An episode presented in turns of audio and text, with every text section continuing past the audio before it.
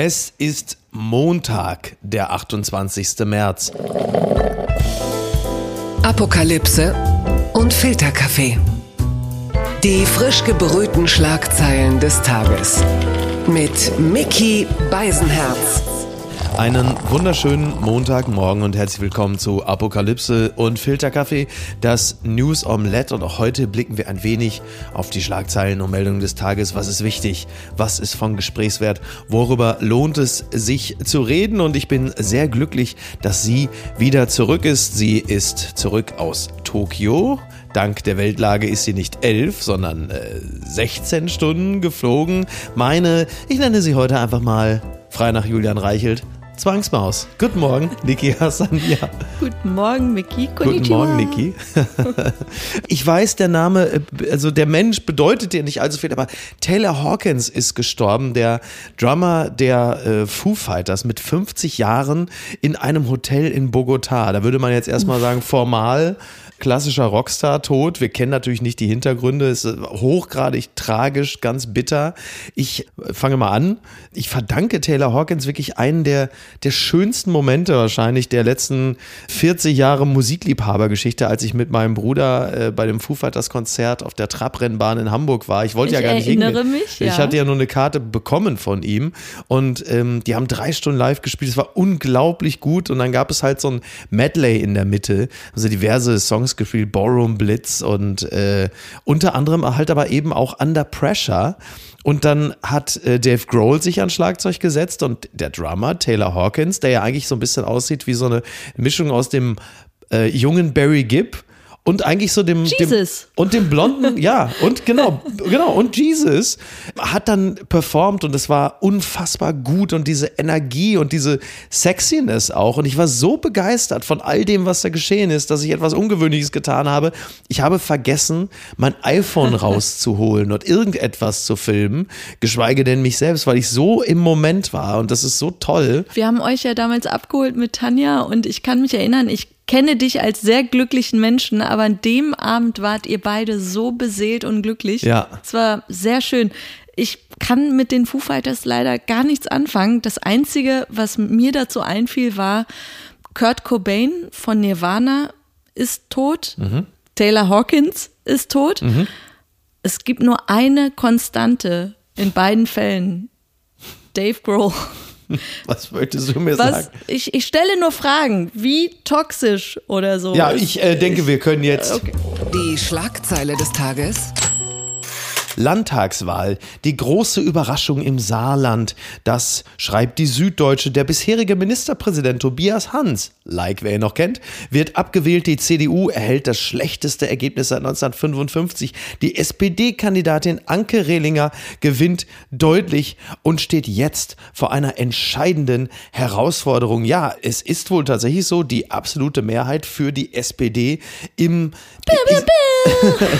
ich sag mal so, für die CDU ist es eine Blamage von der Größe Hessens. Locker 40 Fußballfelder. Mir fällt leider in dem Moment keine bessere Referenzgröße ein. Und ist das Saarland, die Landtagswahl im Saarland, nicht vielleicht der beste Indikator dafür, wie sehr wir Menschen uns gerade danach sehnen, mal auf ein einfaches Thema eines flächenmäßig relativ kleinen Landes zu blicken? Es ist lustig, dass du das sagst, weil ich habe dir noch geschrieben, wollen wir das Thema überhaupt mit reinnehmen? Das ist ja unglaublich. Weil ich kann mir nichts vorstellen, was mehr egal ist als diese Wahl. Hallo? Weil ist es jetzt wirklich richtungsweisend für das Land, dass die CDU... Das würde ich nicht sagen. Das hat mit der Bundes-CDU nichts zu tun. Die weinenden Männer, diese Bilder aus diesen Festräumen, keine Ahnung, Wahnsinn, das war so deprimierend. Wirklich? Und dann aber immer... Wie das nordkoreanische Staatsfernsehen, als Kim Jong-il gestorben ist, so sah das aus da irgendwo. Wo man aber von der Polizei verhaftet wurde, wenn man nicht genug geweint hat. Das ist absolut richtig. Aber die haben wirklich alle so... traurig reingeschaut. Ja, das war echt deprimierend. Aber dann fand ich das von den Medien so schön, dieser harte Schnitt zur SPD-Zentrale und da wirklich Jubel, Aerosole, die durch die Luft gingen. Ja. Das hat wieder gute Laune gemacht und ich dachte, die Politik ist wieder... Ja, naja, klar. Jetzt wird, also es, weil du ja gerade sagst, also es ist nur das Saarland, ja. So. Ich möchte auch kurz erwähnen, Studio 9, mein verehrter Corbinian Frenzel hat ja so eine Art Special, haben wir ja gemacht, Samstag. Mit Thorsten Faas auch, ne? Genau. Wirklich, ich finde sowas ja immer interessant, wo man ein bisschen Background über die Bundesländer erfährt und so. Mhm. Und die Tatsache, dass sie 10 Minuten über Wilroy und Boch abgejazzt haben, weil die da wohl ihren Standort haben, das wusste ich auch nicht. Das hat mir gesagt, Wahnsinn. Über das Saarland gibt es nicht wirklich viel zu erzählen. Also was man über Saarland immer erzählen konnte, war die Figur Oskar Lafontaine, der natürlich, also ich meine die Linke, die ja auch so wahnsinnig abgeschmiert ist, jetzt gar nicht mehr in den Landtag kommt, die waren halt einfach bis zuletzt eigentlich noch die größte Oppositionspartei. Die hatten vorher noch irgendwie über 12% der Stimmen. Jetzt ist halt einfach da gar nichts mehr. Also Lafontaine hinterlässt seine Parteien gerne in Trümmern, wenn er geht. Und man kann also sagen, über Saarland, im Saarland gab es den Oscar schon vormittags. Und das ist natürlich alles Wahnsinn. Und dieser arme Tobias Hans, von dem es jetzt schon in den Nachrichten oder so hieß, er habe keine abgeschlossene Berufsausbildung, weil man sich offensichtlich jetzt mit Mitte 40 ein bisschen Sorgen darüber macht, dass er jetzt so verarno dübelt. Das hat mich überrascht. Der ist so alt wie du. Der sieht aus wie der Junge von der Kinderschokolade. Das muss man dazu sagen, gleichaltrige Männer sehen im Vergleich zu mir immer aus wie der Junge in der Kinderschokolade. Packung. Aber der arme Tobias, ich habe schon gesagt, Tobias Hans ist, also der ist so ein bisschen zwischen B und R trinken, Hans im Gluck, ne? Und er hat es ja wirklich jetzt nochmal versucht, also seine Politik, die pendelte ja auch immer so ein bisschen hin und her, sie war etwas erratisch. Sein Tankstellen-Rant. Ja, das wollte ich gerade sagen. Übrigens mit der SPD, wie die Prozente da hochgeschossen sind, also dass die Zahlen so nach oben schießen, das kannte er zuletzt nur von der Zapfsäule und das war jetzt im Grunde genommen, war das so die letzten 2 Wochen bei ihm, so erst Tanke, dann Anke und jetzt ist er da und man weiß nicht, was mit ihm passiert. Zumal sich ja, weil du es hast ja gerade schon angesprochen, Merz und so, also die komplette CDU hat sich von ihm ja distanziert wie sonst, glaube ich, nur also die SPD und Putin. So. Also was mit dem Mann passiert, man weiß es nicht genau. Also es wird ja jetzt dann sofort immer davon gesprochen, das sei jetzt so der große Knick jetzt für Merz und die Erneuerung der Partei. Also das tut mir leid, das sehe ich jetzt wirklich noch nicht. Da weiß ich nicht, inwieweit diese Dinge wirklich miteinander zusammenhängen. Klar, die SPD hat derzeit ein, wie man so schön sagt, Momentum. Das strahlt mit Sicherheit auch ab auf das Saarland, weil es einfach ja wahnsinnig deutlich ist. Aber im Umkehrschluss zu sagen, dass jetzt mit Merz, weil die ja im Bundestrend die CDU eindeutig jetzt auch schon aufholt und die SPD überholt zwischenzeitlich. Also, dass man da jetzt sagen kann, das weiß ich nicht. Also es hat wirklich nur an Hans gelegen, ja? Also, das hat jetzt wirklich nur an Hans gelegen. Den Rest lassen wir uns dann einfach morgen in einem kleinen Special von Thorsten Faas erklären. Die unbequeme Meinung. Die Frankfurter Rundschau schreibt, Biden nennt Putin Diktator und Schlechter. Macron distanziert sich überraschend. Angesichts des Ukraine-Krieges reist Joe Biden zu NATO-Partner Polen. Nach einem Auftritt des US-Präsidenten hagelt es Kritik vom Kreml. Die USA rudern zurück. US-Präsident Joe Biden fand zuletzt klare Worte für den russischen Präsidenten Wladimir Putin. Während seines zweitägigen Besuchs in Polen hatte Biden den Kreml-Chef als schlechter, Kriegsverbrecher und mörderischen Diktator bezeichnet. Warum klingt er eigentlich wie Wagner? Frankreichs Präsident Emmanuel Macron hat sich nun von den Worten des US-Präsidenten überraschend distanziert. Er würde den Begriff schlechter nicht verwenden, sagte Macron am Sonntag. Es gelte, eine Eskalation der Worte wie der Handlungen im Ukraine-Krieg zu verhindern. Ja, ich muss zugeben, ich war auch ein wenig überrascht. Wobei, ist man da wirklich überrascht? Ich meine, Joe Biden hatte ja vorher schon gesagt, Putin ist ein Killer und der hat keine Seele. Von daher so aber. Was für harte Worte, wenn da gerade Krieg ist. Aber es ist natürlich schon interessant, dass Joe Biden gesagt hat, ja, natürlich kann der nicht bleiben. Natürlich muss der weg. So, und das ist natürlich... viele haben es interpretiert als Signal an die russische Bevölkerung, einen Putsch zu starten irgendwie. Und da hat ja das Weiße Haus... Das hat ja in den USA schon nicht geklappt.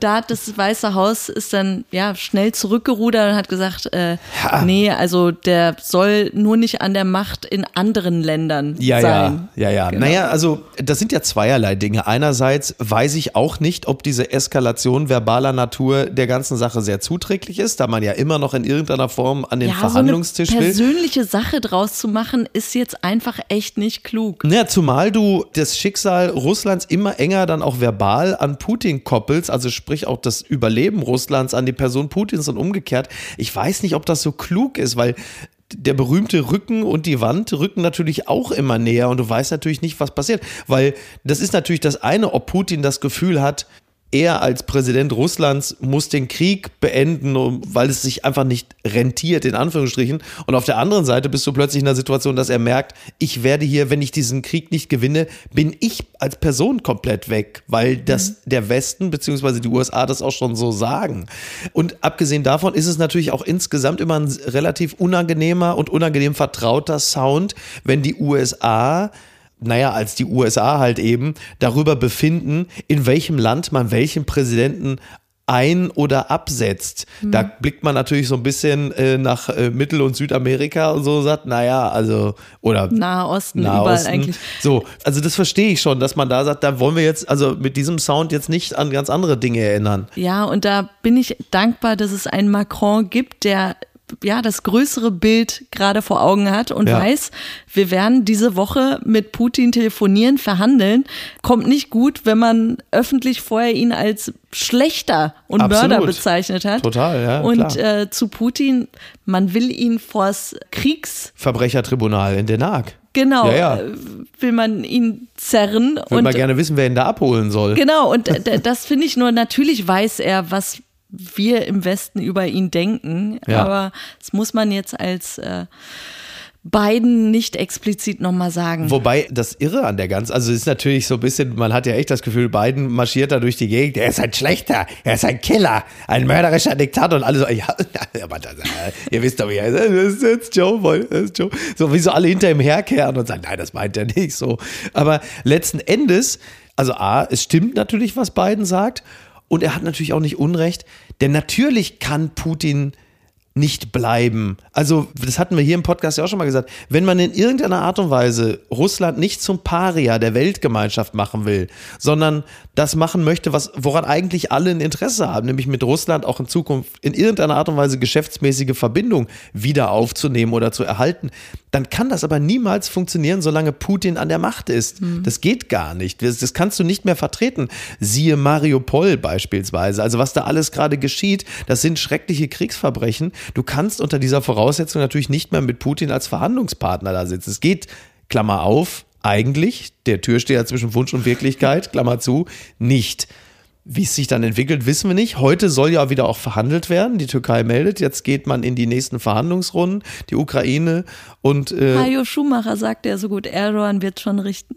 Ja, es ist nichts mehr ausgeschlossen. Ja, wir werden es sehen und man kriegt jetzt auch immer mehr Stimmen aus der Ukraine zu hören, dass es dann wohl auch einen Partisanenkrieg geben wird. Also so oder so. Also was heißt so oder so, gesetzt den Fall, dass Putin glaubt, er könne da irgendwie die Ukraine dauerhaft besetzen. Aber das ist ja auch das, was sowieso schon alle erwartet haben. Oh, ich dachte, du wärst längst tot. Gerüchte um Shoigu. Russischer Verteidigungsminister taucht wieder auf, der Spiegel jubelt. Mehr als 2 Wochen lang war Sergej Shoigu verschwunden und nährte Gerüchte. Er sei bei Präsident Putin in Ungnade gefallen. Nun soll ein Video beweisen, dass der Verteidigungsminister routiniert seiner Arbeit nachgeht. Ja, mit sehr geehrte Kollegen eröffnet Sergej Shoigu die Sitzung. Im holzgetäfelten Raum lauschen die Offiziere seinen Worten. Das Treffen soll an diesem Samstagmorgen stattgefunden haben. Zum Beleg veröffentlicht RIA Novosti ein Video. Ja, der letzte Shoigu.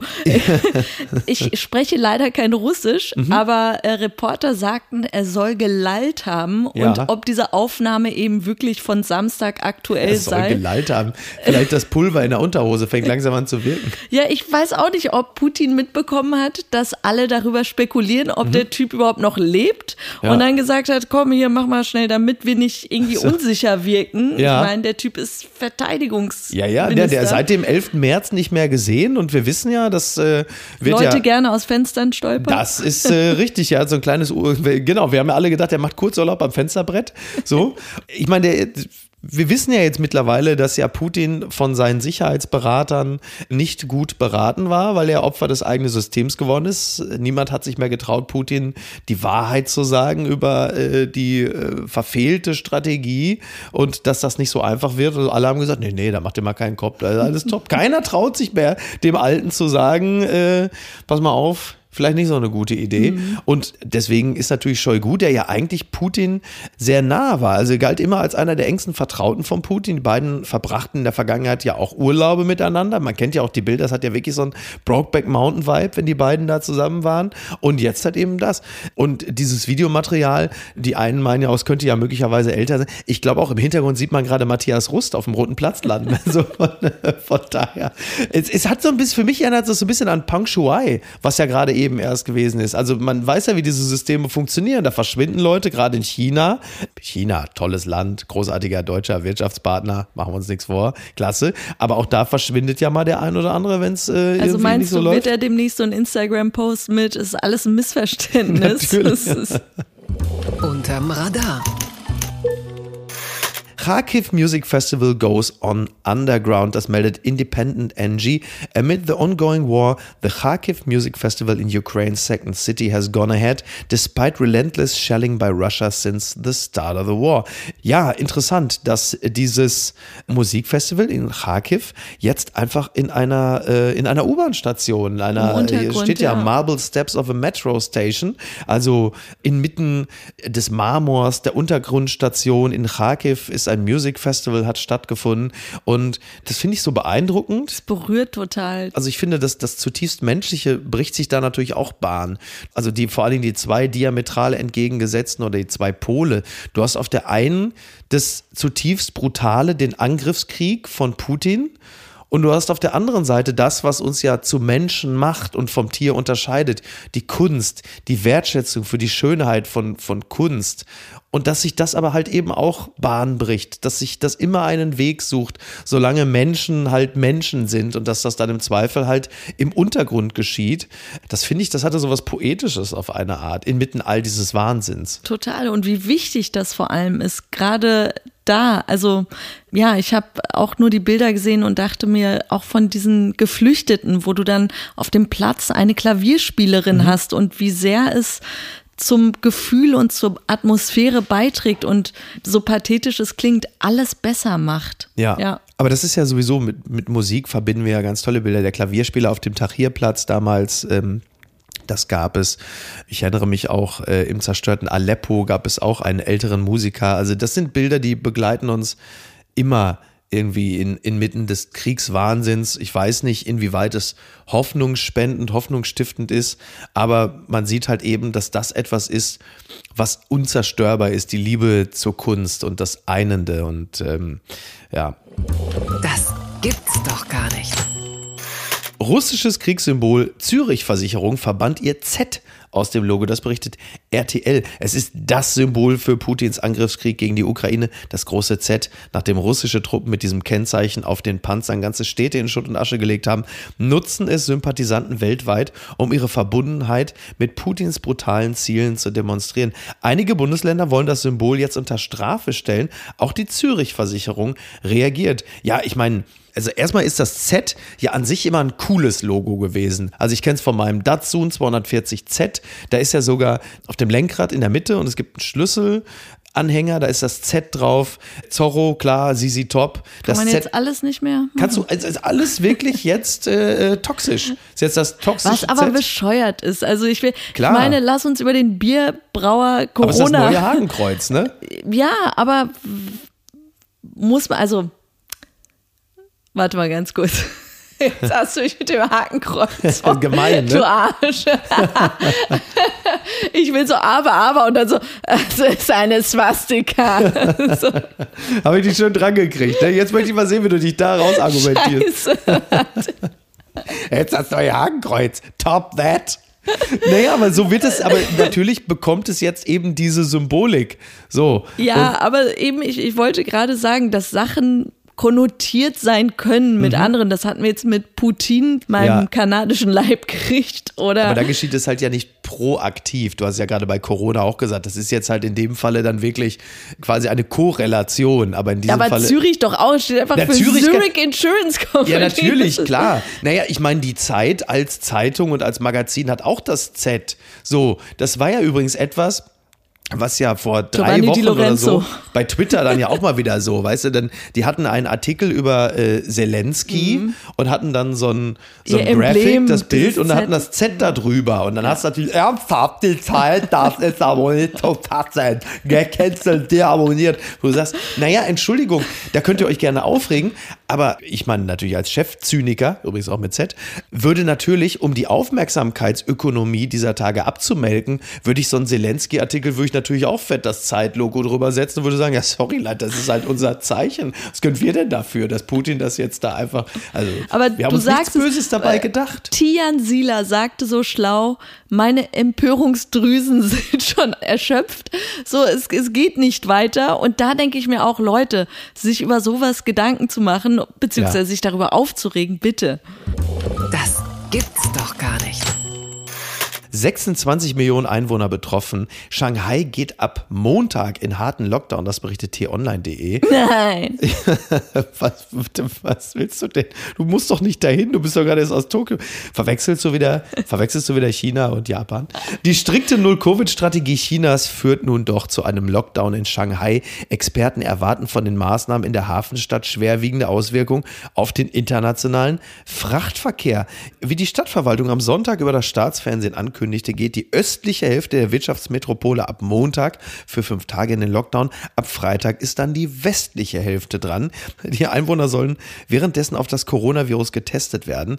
Das Ende der Ausgangssperre ist für den 5. April vorgesehen. Ja, ich meine, die Osthälfte und die Westhälfte sind halt dann jeweils ungefähr 13 Millionen Menschen. Also das ist ja irre. Wahnsinn. Ja, ne? Dass sie einfach an dieser Zero-Covid-Strategie festhalten. Ja. Dabei hatte ich morgens noch bei der BBC gehört, dass sie, um ihre Wirtschaft zu schützen, davon jetzt so allmählich abweichen wollten. Ja. Und dann kam diese Shanghai-Meldung, wo ich mir dachte, doch nicht. Ja, nicht so richtig. Naja, vor allen Dingen, die Behörden hatten in Shanghai am Samstag 2269 Neuinfektionen gemeldet. Das entspricht rund 40% aller landesweit registrierten Neuansteckungen. 40%, klar, ist eine Menge. 2269, also das haben wir als Inzidenz, finde ich. Also diese Zero-Covid-Strategie hat ja, schöne Grüße auch nach Neuseeland und so, ja nun nicht wirklich funktioniert, wie wir feststellen, sondern... Aber auch interessant in diesem Artikel, wie das immer so ist.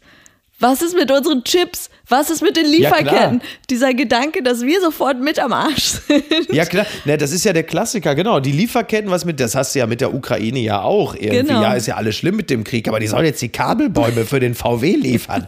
So, klar, du merkst halt derzeit wirklich auch, also auch natürlich wirtschaftlich Lieferketten, all dieses und jenes, wie es alles zusammenhängt. Du hast einen Krieg in der Ukraine und du hast eine Welternährungskrise. Also, du merkst wirklich, wie vulnerabel wir alles sind. Das ist ja der Wahnsinn, ist das ja. Ganz weit vorne. Die Oscars waren in dieser Nacht und wir gratulieren natürlich ganz herzlich Benedict Cumberbatch. Was?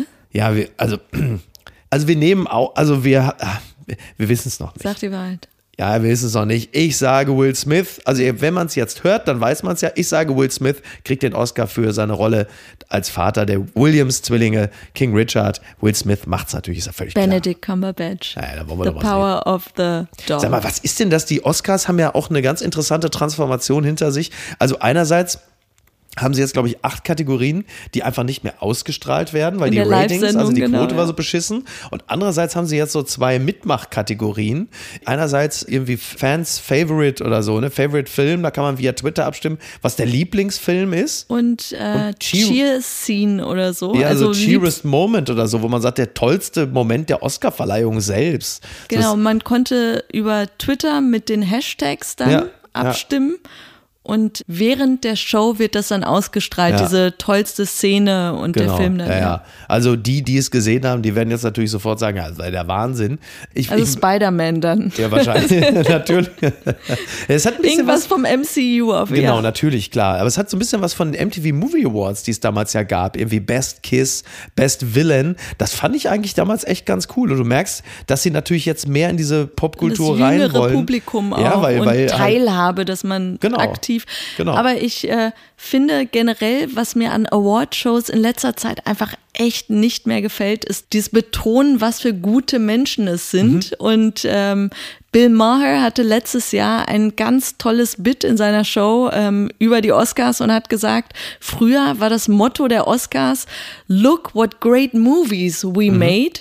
Und heute sei das Thema eher, look how good people we are. Ja. Und dann hast du eine Meryl Streep, die gegen einen Trump wettert, weiß nicht, also so dieses Applauserheischende, dieses billige Applausholende beim Publikum, indem man sich dazu äußert, was denn richtig moralisch korrekt ist. Ja. Und deshalb, ich gehe davon aus, dass ganz viel gegen diesen Krieg natürlich auch kommuniziert wird, was richtig ist und worauf wir uns, glaube ich, alle einigen können. Total. Aber du denkst dir, tut es jetzt Not, dass Meryl Streep uns das jetzt nochmal sagt? Ja. Okay. Ja, absolut. Steven Seagal soll die Rede halten.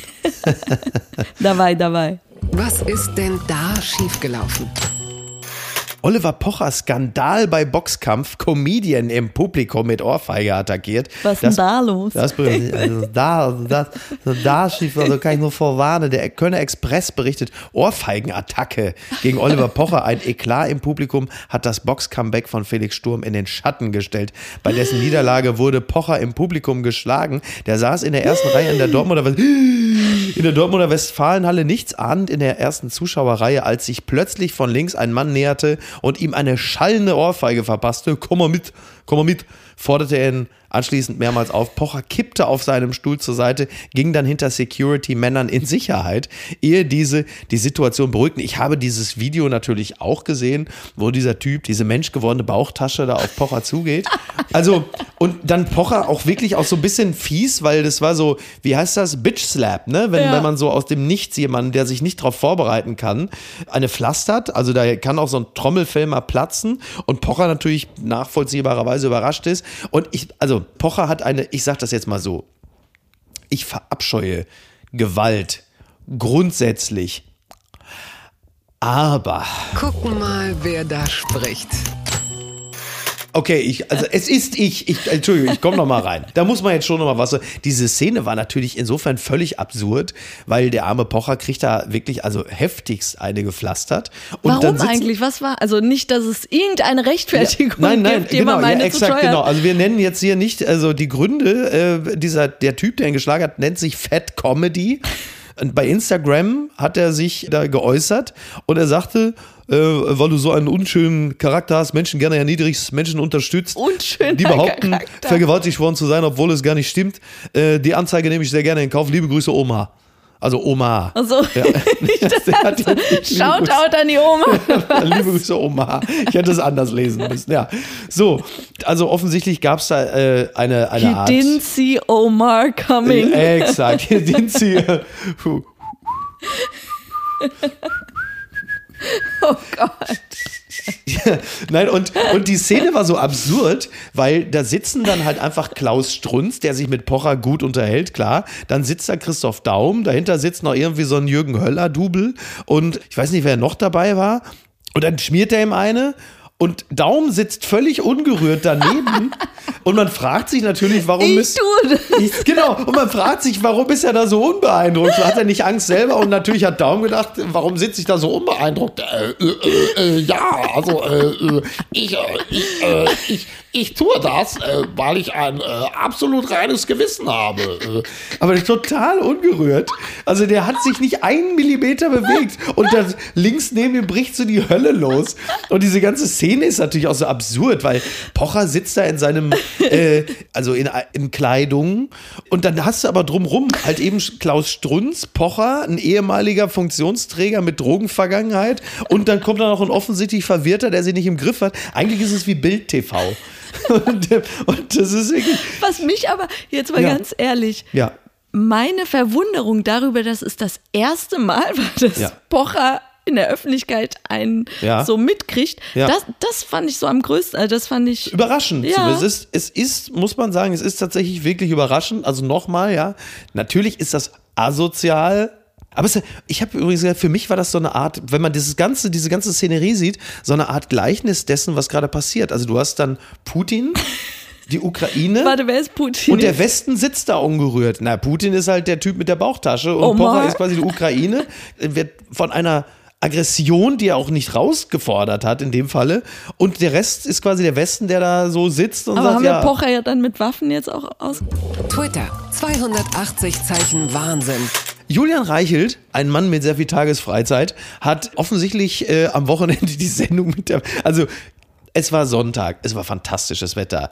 Menschen, die Freunde haben, Bekannte, Familie, Menschen, die sie lieben, Angehörige, eine Mutter, die für sie kocht, waren natürlich alle draußen, waren weg, sind unter Leute gegangen. Nur ein einziger Mensch war bei diesem Wetter sonntags mittags zu Hause, hat die Sendung mit der Maus geguckt. Es ging um Trans People, ist ja für einige ja ein großer... Sag mal, da wird die Erregungsdrüse halt eben dann doch sehr stark gekitzelt. Und dann war Reichelt offensichtlich Julian Reichelt, ehemaliger Chef der Bild-Zeitung, arbeitssuchend. Und der sah das und dann hat er getwittert. Und dann schrieb er, ich finde das Zitat so toll, es geht um die Sendung mit der Maus, ja. Die Zwangsmaus und die Öffentlich-Rechtlichen wollen, dass wir uns nicht mehr trauen, Dinge zu sagen, von denen wir wissen, dass sie wahr sind. Sie wollen uns einschüchtern und erziehen, bis wir aus Furcht Fakten verleugnen. Jungs sind Jungs, Mädchen sind Mädchen. So. Und okay. Also ich finde diesen Begriff, also wenn du dir vorstellst, ja, du bist selber jemand, der aus einem Arbeitsverhältnis, sag mal, aufgrund deines Weinsteinesken Geschäftsgebarens gerade erst entlassen wurdest, da finde ich die Benutzung des Begriffes Zwangsmaus mutig, möchte ich sagen. Mutig. Sowas kann man sich nicht ausdenken. AV Club meldet, Pusha T has, and we're serious, released a fish sandwich diss track. Pusha T is one of the best rappers working today. Pusha T has also just released an Arby's sponsored diss track aimed at taking McDonald's fish sandwiches down a peg or two. Ich übersetze das gerne. Der sehr bekannte und sehr, sehr gute Rapper Pusha T hat einen Song aufgenommen, in dem er das Filet of Fish von McDonald's disst mit Lines a la Filet of Fish is shit and you should be disgusted. And how dare you sell a square fish asking us to trust it. I have sliced cheese, Mickey D's on a budget. Er findet's nicht gut, sagen wir es mal so.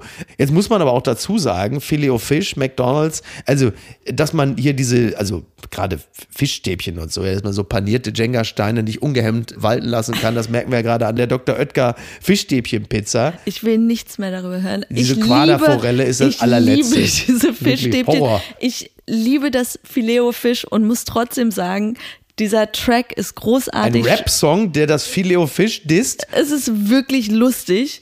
Dazu muss man aber sagen, das wusste ich wiederum nicht. Ja. Pusha T hat diesen McDonald's-Jingle. Ba-da-ba-ba-ba, I'm loving it. Das ist von ihm. Mhm. Und er bekam nur Pennies, während Justin Timberlake, der den Song damals eingesungen hat, Millionen damit verdient hat. Okay. Und seitdem hasst er McDonald's und hat das schon öfter auch öffentlich gemacht. Und jetzt hat er eben für diese McDonald's-Konkurrenz Arby's diesen Werbesong aufgenommen, wo er eben das Filet-O-Fisch disst und Werbung für Arby's Fisch-Sandwich macht. Und das ist sehr amüsant und lustig. Ich muss es trotzdem ich möchte es an dieser Stelle noch einmal sagen, ich komme aus einer Generation, in der vor 25 Jahren Notorious B.I.G. erschossen wurde, weil er wiederum angeblich ein Jahr vorher Tupac hat erschießen lassen, weil Tupac einen Diss-Track aufgenommen hat, Hit 'em Up, und da haben sich also East Coast und West Coast Rapper gegenseitig gedisst und beleidigt. Und heute geht's um Filet-O-Fisch. Heute wird das Filet-O-Fisch, wann kommt denn als nächstes? Irgendwie, keine Ahnung, die 187 Straßenbande beleidigt alles. Jetzt dann irgendwie, keine Ahnung, sag mir irgendwann den Doppelwhopper, Wimpy. Es ist wirklich, also da fehlt mir wirklich die Kraft. Und was schreibt eigentlich die Bild? Ein Klassiker. Post von Wagner. Liebe Eishockeymänner. Endlich richtige Männer, statt dieser MeToo-Vergewaltigungsmänner in den Bademänteln. Unsere Eishockeymannschaft hat den Weltmeister Schweden besiegt. Sie haben gezeigt, was Männer sind und was sie von diesen parfümierten Arschlöchern unterscheidet. Eishockey ist das schnellste und brutalste Spiel. Es ist kein Spiel für Männer, die sich für Theater, Ballett oder Malerei interessieren. Beim Eishockey wird der Gegner niedergerannt, manchmal verprügelt. Früher hatten die Eishockeyspieler keine Zähne. Eishockey ist für mich das Spiel, wo Männer noch Männer sind, ums Überleben kämpfen. Die Eishockeymänner sind um die 1,80 groß und 90 Kilo schwer. Ich frage mich, welchen Mann eine hübsche Frau ledig wählen würde. Einen Eishockeymann oder einen parfümierten Mann? Ich denke, einen Eishockeymann. Herzlichst, ihr Franzose. Mir voll, wieso suggestiere schon vorher sagt, genau. Parfümierte Arschlöcher. Ja. Ja, das ist Wahnsinn, ne? So ein bisschen wie Umfragen in Russland laufen. Wen würden Sie wählen? So einen echten Kerl wie Putin? Oder Arschloch. Joe Biden. Das ist der Wahnsinn. Oh Gott, oh Gott, oh Gott. An dieser Stelle möchte ich, wo wir gerade bei echten Männern sind, möchte ich gerne Markus Feldenkirchen grüßen, der hatte auch einen echten, ja, der, naja, parfümiert, also auf jeden Fall jemand, der sich mit Aerosolen sehr gut auskennt. Er hat nämlich Karl Lauterbach begleitet, also jemand, der früher häufiger in Talkshows war. Und Sie müssen auf Karl Lauterbach nicht verzichten. Die Sendung Konfrontation mit Markus Feldenkirchen kann man heute Abend in der ARD sehen, um 22.50 Uhr im Ersten. Unbedingt gucken. Das kann ja nur gut sein. Ein bisschen was durfte ich sogar schon sehen und ich sage nur so viel, es lohnt sich.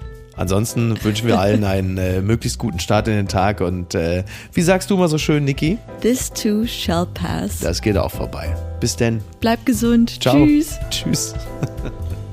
Dafür bitte Arschlöcher. Apokalypse und Filtercafé ist eine Studio-Bummens-Produktion mit freundlicher Unterstützung der Florida Entertainment. Redaktion Niki Hassan. Executive Producer Tobias Baukhage. Produktion Hannah Marahiel. Ton und Schnitt Niki Fränking. Neue Episoden gibt es immer montags, mittwochs, freitags und samstags. Überall, wo es Podcasts gibt.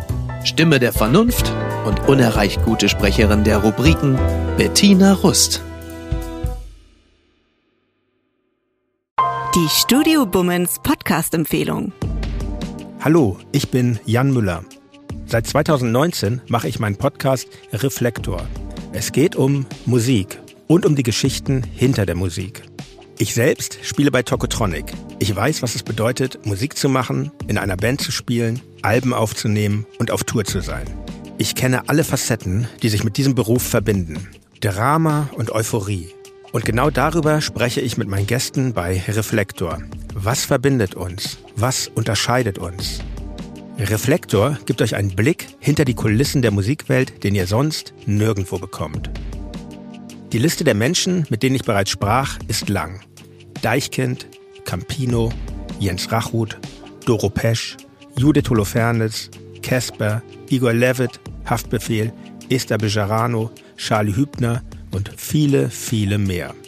Am 14. März ist die Winterpause zu Ende. Dann geht es weiter mit neuen Gästen, jeden Freitag. Ich freue mich drauf und ich freue mich auf euch. Wer nicht so lange warten möchte, der kann sich im Club Reflektor ganz besondere exklusive Folgen anhören. Hört gerne rein bei steadyhq.com. Music is a healing force of the universe. Reflektor, der Musikpodcast. Wir hören uns ab dem 14. März. Euer Jan Müller.